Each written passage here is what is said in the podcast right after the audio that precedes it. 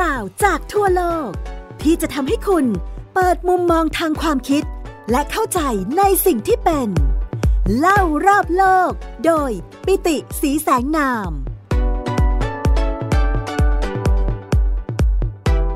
สวัสดีครับ คุณผู้ฟังที่รักทุกท่านกลับมาพบกับผมปิติสีแสงนามและไทย PBS Podcast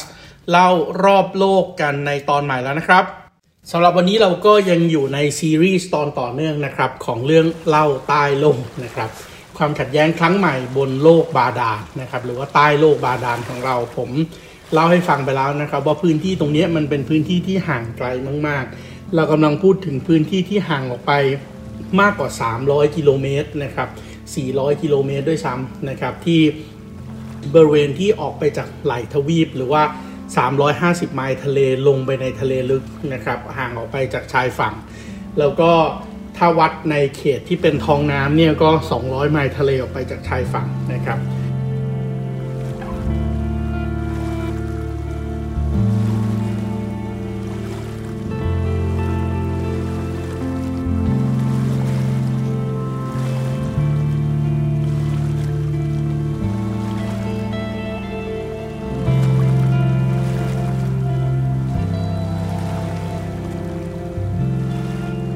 เล่าให้ฟังไปเมื่อตอนที่แล้วว่า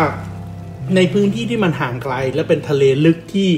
แรงกดดันสูงสูงขนาดไหน ผมเชื่อว่าถึงวันนี้คุณผู้ฟังคงได้ยินคำว่า implode นะครับ ที่แปลว่าการยุบตัวอย่างรวดเร็วรุนแรงของเรือดำน้ำไททันใช่ไหมครับ ที่ลงไปสำรวจออยากจะไปดูซากเรือไททานิกไปแล้วนะครับ ว่าแรงดันน้ำมันมหาศาลขนาดไหนนะครับ เราเห็นชัดเจนนะครับว่าในพื้นที่ที่มีแรงดันสูงขนาดนั้น ภายใต้ความลึกขนาดนั้น และในสภาพที่หนาวเย็นเยือกขนาดนั้นเนี่ยสิ่งที่เกิดขึ้นก็คือรูต่างๆ ร่องต่างๆ ปล่องต่างๆ ที่ลาวาหรือว่าแมกมาที่เป็นหินเหลวหนืดอยู่ใต้ท้องทะเลเนี่ยมันสามารถที่จะไหลออกมา เมื่อมันไหลออกมาเมื่อมีการเคลื่อนตัวของแผ่นเปลือกโลก มันจะเกิดกระบวนการเย็นตัวและ โดนแรงกดดันมหาศาลเหล่านั้นทำให้เกิดกระบวนการที่เรียกว่า crystallization ครับ เพราะนั้นในพื้นที่ที่ห่างไกล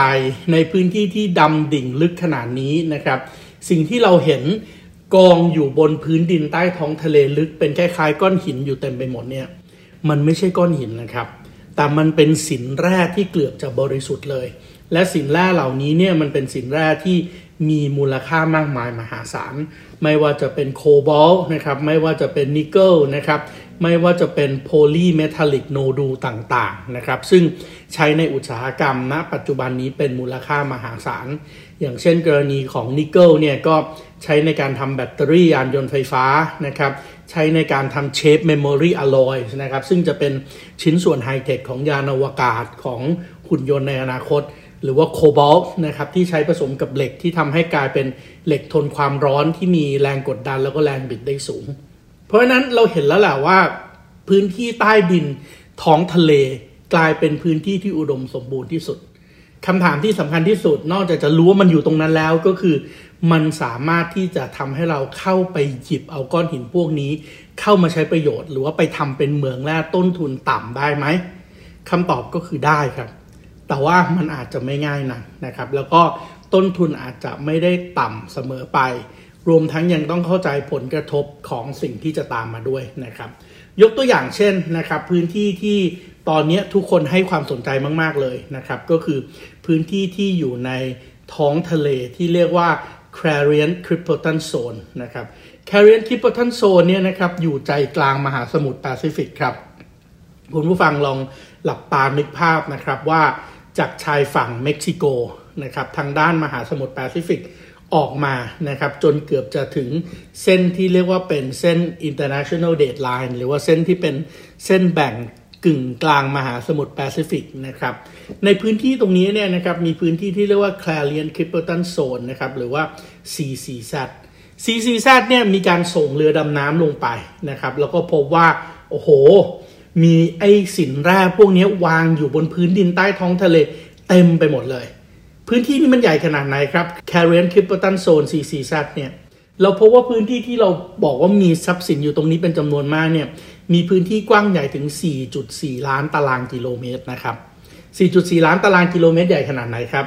4.4 ล้านตารางกิโลเมตร ก็ใหญ่กว่าอาณาเขตของประเทศไทย 8.5 เท่าครับ Clarion Clipperton Zone ที่มีแร่ธาตุวางอยู่บนพื้นดินหยิบขึ้นมาใช้ได้เลยอย่างอุดมสมบูรณ์เนี่ยตั้งอยู่ในบริเวณที่เรียกว่า high sea หรือว่าทะเลหลวง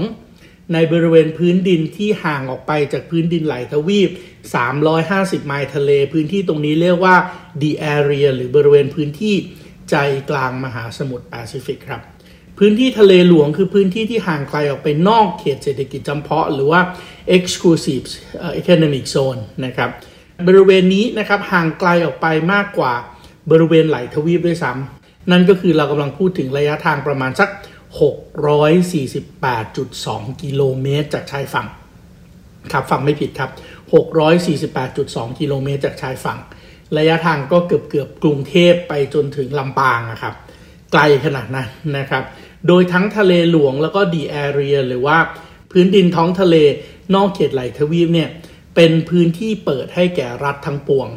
ไม่ว่าจะเป็นรัฐชายฝั่งนะครับ ก็คืออย่างเช่นกรณีของ CCZ เนี่ยก็คือออกจากเม็กซิโกออกไปก็ได้ออกจากฟิลิปปินส์ออกไปก็ได้ออกจากฮาวายออกไปก็ได้นะครับ พื้นที่ตรงนี้นะครับเป็นพื้นที่ที่ไม่ว่าจะเป็นรัฐชายฝั่ง coastal strait หรือ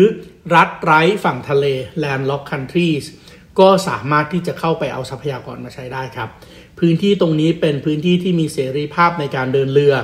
freedom of navigation มีเสรีภาพในการบิน freedom of over flight แล้วก็มีเสรีภาพในการทำประมง freedom of fishing รวมถึงการเข้าถึงทรัพยากรต่างๆ ซึ่งแน่นอนครับ ถ้าปล่อยให้ทุกคนสามารถเข้าไปได้ โดยอิสระเสรี สงครามความขัดแย้งเกิดขึ้นแน่นอน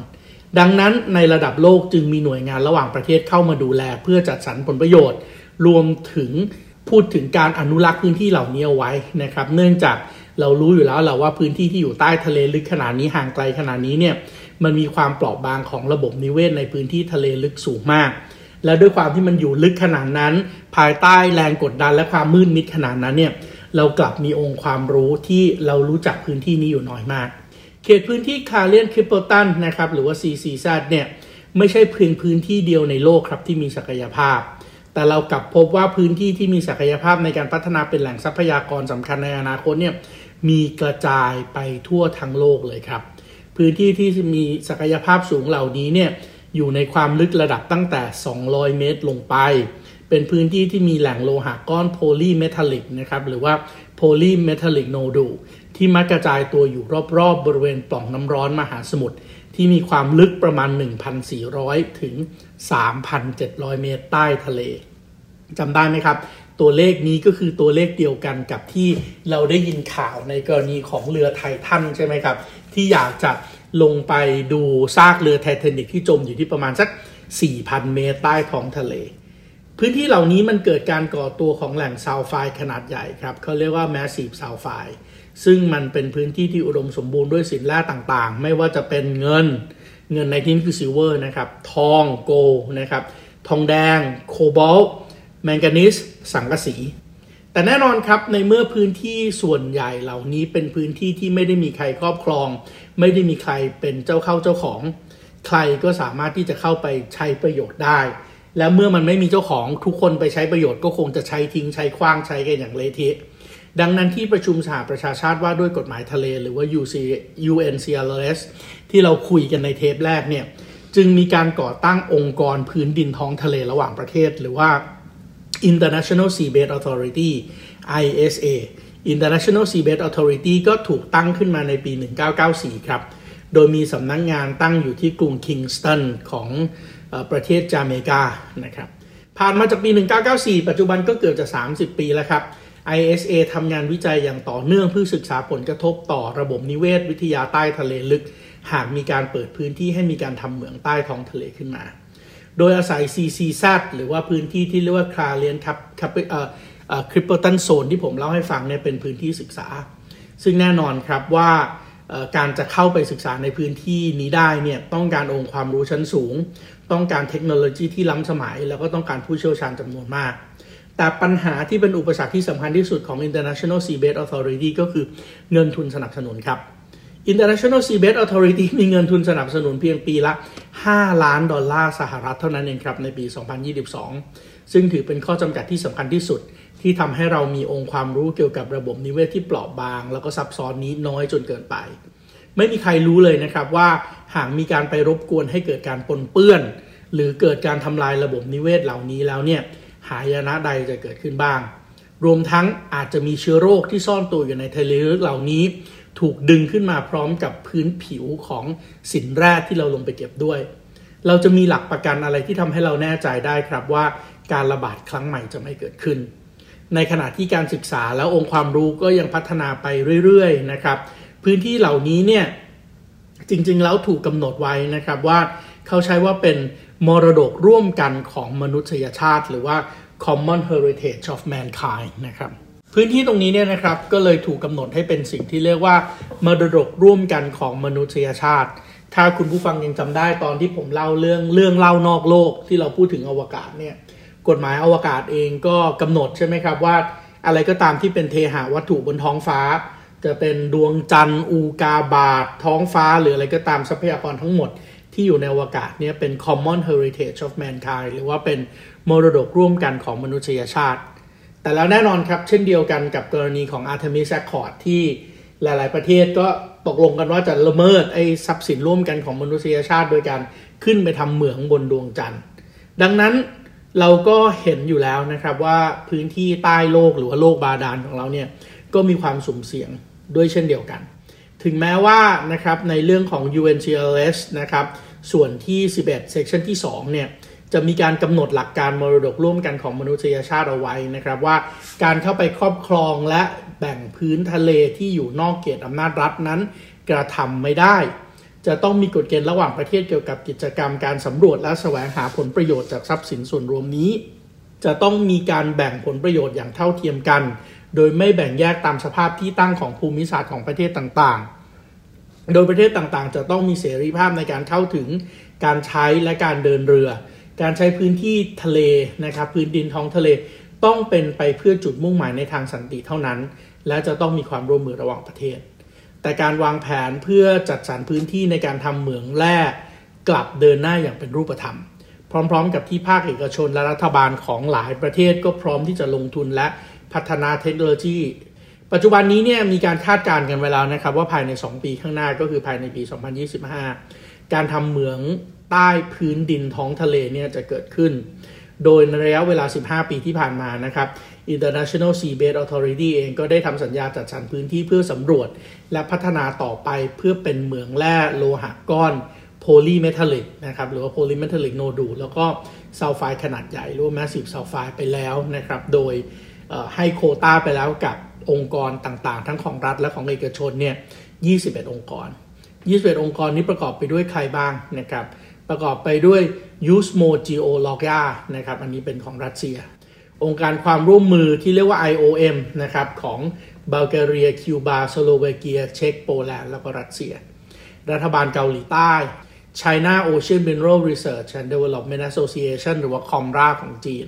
Deep Ocean Resource Development Company หรือว่า DORD ของญี่ปุ่น IFREMER ของฝรั่งเศสนะครับ รัฐบาลอินเดีย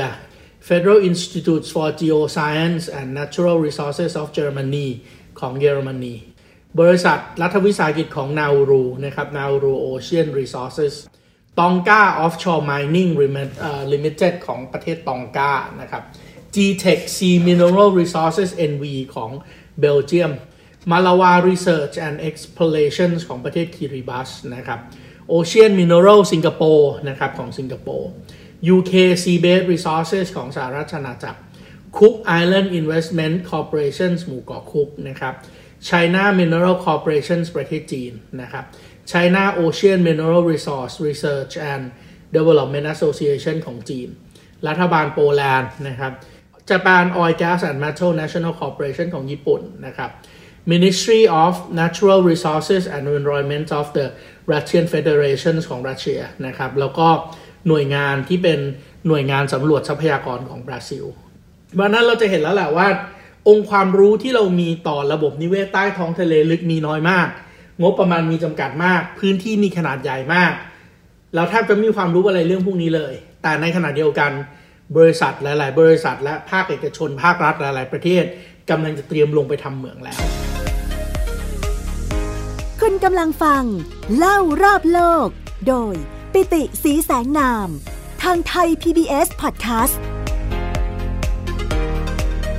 เว็บไซต์ Chip Expert Technology นะครับ ได้มีการประเมินผลกระทบทางลบที่จะเกิดขึ้น หากระบบนิเวศใต้ทะเลได้ถูกทำลายไว้นะครับ ดังต่อไปนี้ ลองดูนะครับว่า ถ้าเราปล่อยให้ที่ที่ควรจะเป็นทรัพย์สมบัติของมวลมนุษยชาติถูกต้องไหมครับ ที่เราเรียกว่าเป็น common heritage of mankind เนี่ยถูกบุกลุกเข้าไปจะเกิดอะไรขึ้นบ้าง ข้อแรกหายนะของโลกใต้น้ำที่ไม่อาจย้อนกลับครับ เครื่องจักรที่ขุดค้นแร่จะก่อให้เกิดมลพิษทางน้ำเสียงรบกวนและแสงไฟ ส่งผลกระทบต่อถิ่นที่อยู่และสิ่งมีชีวิตบริเวณก้นมหาสมุทรที่ไวต่อการเปลี่ยนแปลงอย่างร้ายแรง การไถหน้าดินขุดค้นแร่ก่อให้เกิดตะกอนฟุ้งกระจายเป็นวงกว้าง สามารถอุดตันระบบหายใจของเหล่าสิ่งมีชีวิตใต้ทะเลได้ อีกทั้งการปล่อยสารพิษของเรือและเหมืองแร่บนผิวน้ำก็จะเป็นอันตรายต่อสัตว์ทะเลในบริเวณกว้างหลายร้อยหลายพันกิโลเมตร ประเด็นที่ 2 ครับ สิ่งมีชีวิตในทะเลลึกจะสูญพันธุ์สิ่งมีชีวิตบางสายพันธุ์อาศัยอยู่แค่ในพื้นที่จำกัด เฉพาะใต้ทะเลเท่านั้น การทำเหมืองแร่จะทำลายถิ่นที่อยู่อาศัยแห่งเดียวของมัน เท่ากับทำลายล้างสิ่งมีชีวิตเหล่านั้นให้สูญพันธุ์ไปจากโลกนี้ ด้วยพื้นที่ก้นสมุทรก่อให้เกิดการสะสมก่อให้ก่อตัวสะสมหลายล้านปี เราไม่มีทางรู้เลยครับ และเราก็ไม่มีความรู้เพียงพอด้วยว่ามันมีสิ่งมีชีวิตอะไรอยู่บ้าง แล้วมันจะสามารถฟื้นตัวกลับมาได้อย่างเดิมหรือเปล่า เท่านั้นยังไม่พอครับประเด็นที่ 3 หากเราทำลายระบบนิเวศตรงนี้ เราจะสูญเสียพันธมิตรในการต่อสู้กับการเปลี่ยนแปลงสภาวะภูมิอากาศ หรือว่า climate change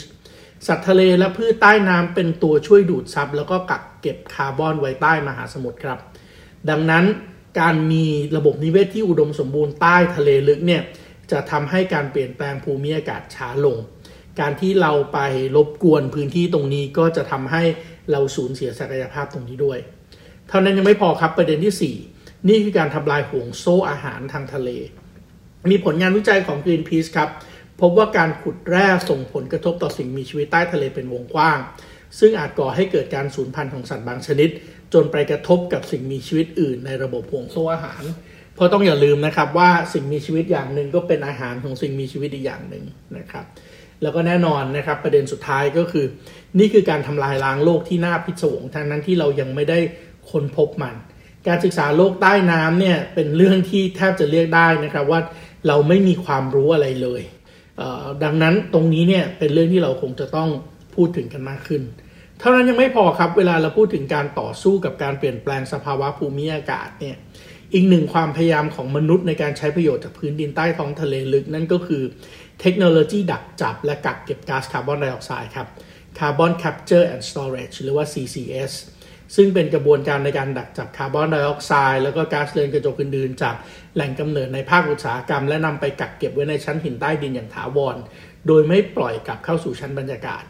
แน่นอนครับพื้นที่เป้าหมายที่เป็นต้นทุนต่ำที่สุด ในการสร้างแหล่งกักเก็บก๊าซเหล่านี้ก็คือ หลุมขุดเจาะน้ำมันดิบ แล้วก็ก๊าซธรรมชาติที่หมดอายุการใช้งานแล้ว เมื่อเราดูดน้ำมันดิบดูดก๊าซธรรมชาติจนหมดแล้วนะครับเราจะเหลือกระป๋อช่องว่างขนาดใหญ่เป็นโพรงใต้ดิน อยู่ใต้ท้องทะเลในชั้นหินนะครับ ซึ่งกระบวนการดังกล่าวเนี่ยอาจจะเป็นวิธีการที่ดีนะครับที่ทำให้มนุษย์สามารถที่จะป้องกันไม่ให้ก๊าซเรือนกระจกจำนวนมากมายมหาศาลถูกปลดปล่อยเข้าสู่ชั้นบรรยากาศ แต่แน่นอนครับกระบวนการดังกล่าวต้องการแท่นอัดกลับ แท่นอัดกลับก็คล้ายๆ กับแท่นขุดเจาะน้ำมัน แล้วก็แท่นขุดเจาะก๊าซธรรมชาตินี่แหละครับ แต่แทนที่จะดูดออกมา เที่ยวนี้กลับกลายเป็นการบรรจุก๊าซกลับเข้าไปแทน นะครับซึ่งซึ่งตรงนี้น่าสนใจมากนะครับเพราะว่ากระบวนการดังกล่าวเนี่ยนะครับจะทำได้นะครับโดยการกักเก็บก๊าซเหล่านี้ในชั้นน้ำเกลือใต้ดิน ซึ่งสิ่งที่เราต้องการคืออะไร เราต้องการการลงทุน เราต้องการการบริหารจัดการ เราต้องการระบบตรวจสอบมอนิเตอร์ เพื่อก๊าซเรือนกระจกเหล่านี้ถูกกักเก็บอย่างเหมาะสม มีความปลอดภัยในทุกขั้นตอนนะครับโดยเฉพาะเพื่อป้องกันไม่ให้ก๊าซเหล่านี้รั่วไหลออกมาและทำปฏิกิริยากับ น้ำทะเลจนทำให้น้ำทะเลในบริเวณนั้นกลายเป็นสารพิษ ซึ่งปัจจุบันนี้นะครับ โครงการเหล่านี้เนี่ยหากมันอยู่ในทะเลอาณาเขตของประเทศใดประเทศหนึ่ง เราก็ต้องห่วงพื้นที่ของเราถูกต้องไหมครับ เพราะฉะนั้นเราก็คงจะมีการดูแลตรวจสอบอย่างดี เพื่อป้องกันหายนะที่จะเกิดขึ้น แต่สิ่งที่น่ากังวลก็คือ หากไอ้ที่เก็บก๊าซเหล่านี้มันไปวางอยู่ในพื้นที่ที่ไม่ใช่เป็นของใครเลยอะ่ะเป็นพื้นที่ทะเลหลวงหรือเป็น the area ซึ่งมีองค์กรระหว่างประเทศที่ไม่ได้มีศักยภาพเพียงพอในการเฝ้าระวังลองนึกภาพ International Seabed Authority ที่มีเงินใช้แค่ปีละ 5 ล้านดอลลาร์ ดังนั้นประเทศที่ต้องการคาร์บอนเครดิตแล้วลงทุนต่ำแต่ไม่มีคำอภิบาล ก็อาจจะลงไปในพื้นที่เหล่านี้ แล้วก็อัดก๊าซเข้าไปแล้วก็ไม่ได้มีการมอนิเตอร์ตรวจสอบ เพราะเมื่อไม่ได้มีการมอนิเตอร์ตรวจสอบ ถ้ามันมีการรั่วไหลขึ้นมา ระบบนิเวศใต้ท้องทะเลก็พังอีก ทั้งหมดที่กล่าวมาเนี่ยนะครับหากพิจารณาเพิ่มเติมในมุมมองของภูมิรัฐศาสตร์นะครับ เรายังเห็นได้อย่างชัดเจนครับว่าโลกบาดาลหรือว่าใต้โลกของเรา พื้นดินท้องทะเลที่อยู่ห่างไกลจากชายฝั่ง จะเป็นอีกหนึ่งพื้นที่ที่นำมาสู่ความขัดแย้งครั้งใหม่ ทั้งนี้เพราะที่นี่คือพื้นที่ที่สร้างผลประโยชน์มากมายทางเศรษฐกิจ แต่ในทางกลับกันการบังคับใช้กฎหมาย เป็นเรื่องที่แทบจะทำไม่ได้ในทางปฏิบัติ และหากพิจารณารายชื่อประเทศที่เข้าคิวขอใช้พื้นที่ส่วนกลาง เพื่อสร้างผลประโยชน์มหาศาลให้กับเรา เราพบว่ามหาอำนาจเหล่านี้นะครับ ไม่ว่าจะเป็นรัสเซียยุโรป จีนนะครับ อินเดีย เกาหลีใต้ญี่ปุ่นนะครับล้วนแล้วแต่มีทั้งทุนทรัพย์และเทคโนโลยี รวมทั้งมีความต้องการและธาตุจำนวนมหาศาลเหล่านี้ แต่สิ่งที่น่าสนใจอย่างหนึ่งก็คือ ทุกประเทศที่ผมกล่าวมา กลับไม่มีชื่อประเทศสำคัญครับ นั่นก็คือสหรัฐอเมริกา คำถามคือทำไมถึงไม่มีสหรัฐอเมริกา ที่เป็นเช่นนี้เนื่องจากหน่วยงานที่มีหน้าที่ดูแลจัดสรรพื้นที่อย่าง International Seabed Authority เกิดขึ้นจากอนุสัญญาสหประชาชาติว่าด้วยกฎหมายทะเลครับ UNCLS ซึ่งต้องอย่าลืมว่าถึงแม้จะมีประเทศภาคีที่ให้สัตยาบันกับ UNCLS แล้วถึง 168 ประเทศ แต่สหรัฐอเมริกายังไม่ได้ร่วมเป็นภาคีในอนุสัญญาสหประชาชาติว่าด้วยกฎหมายทะเลครับ ดังนั้นนี่จึงอาจจะกลายเป็นชนวนความขัดแย้งที่มีศักยภาพ ที่จะยกระดับให้ก้นทะเลลึก กลายเป็นดินแดนแห่งความขัดแย้งทั้งต่อรัฐต่อรัฐระหว่างรัฐต่อรัฐ และระหว่างมนุษย์กับธรรมชาติต่อไป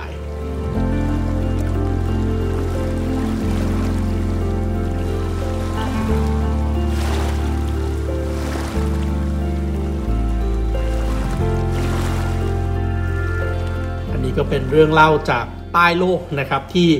ผมเอานำมาฝากวันนี้เพื่อที่จะทำให้คุณผู้ฟังลองนึกภาพดูนะครับว่าพื้นที่ที่มันห่างไกลและเปราะบางขนาดนี้เนี่ยมันจะกลายเป็นชนวนความขัดแย้งต่อไปในอนาคตได้อย่างไรครับสำหรับวันนี้เวลาของไทย PBS Podcast หมดลงแล้วครับ พบกับผมปิติศรีชัยนามและรายการเล่ารอบโลกได้ใหม่ในสัปดาห์หน้าสำหรับวันนี้ สวัสดีครับ ติดตามรับฟังรายการ เล่ารอบโลก ได้ทางเว็บไซต์และแอปพลิเคชัน ทย PBS Podcast และติดตามความเคลื่อนไหวรายการได้ที่สื่อสังคมออนไลน์ไทย PBS Podcast ทั้ง Facebook, Instagram, YouTube และ Twitter ไทย PBS Podcast View the world via the voice